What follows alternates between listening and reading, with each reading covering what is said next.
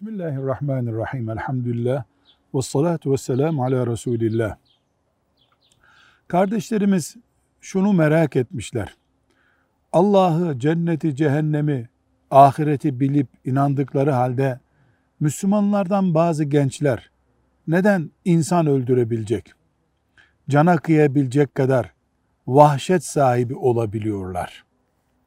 Buna cevap olarak her şeyden önce diyoruz ki Resulullah sallallahu aleyhi ve sellem Efendimiz kıyamet yaklaştıkça yaşı genç, aklı kıtların ümmete baş olma sevdasına yakalanacaklarını haber verdi.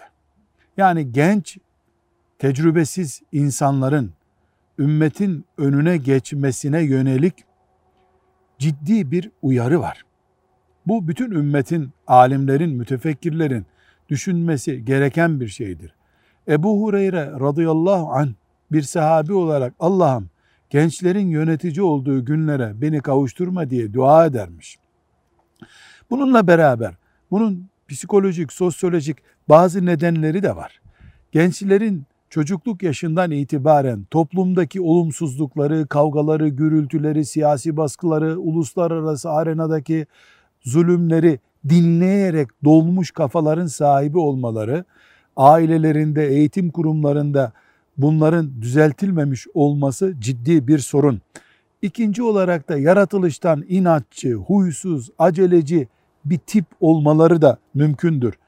Ve üçüncüsü de sabır eğitimi görmemiş her Müslüman böyle bir tehlikedir aslında. Hayatın sabırla ancak yaşanabileceğini, ancak sabredenlerin Allah'tan ebedi cennetleri kazanabileceklerine dair bir eğitim genç ihtiyar hepimiz için geçerlidir.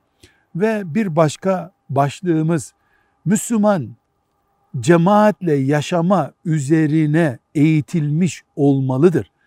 Küçük çocukluktan itibaren abdest almayı, taharet etmeyi, namaz kılmayı, camiye gitmeyi öğrettiği gibi ümmetin bir parçası olma da öğretilmelidir çocuklara. Kardeşleriyle, komşularıyla, bütün Müslümanlarla, farklı insanlarla beraber yaşandığı zaman Müslümanlık ortaya çıkar diye bir eğitim muhakkak yapılmalıdır. Ve beşinci bir e, konu da yani psikiyatrik sorunlar da söz konusu. Şizofrenik bir insanla yaş yaşıyor olabiliriz. Takıntı hastası olabilir. Bunlar muhakkak tıp müdahalesi görmelidirler. Ve her şeyden önce ümmeti Muhammed'in başsız olduğu bir dönemdeyiz. Başsız dönemde çocukların bile baş olma takıntısına sahip olmalarını artık normal göreceğiz. Hocalar, öğretmenler, hatta anneler, babalar Müslüman nesil yetiştirirken bu ayrıntılara dikkat etmez de sadece ilmihal bilgileri ezberletilirse muhtemel gelinecek sonuç ne yazık ki budur. Velhamdülillahi Rabbil Alemin.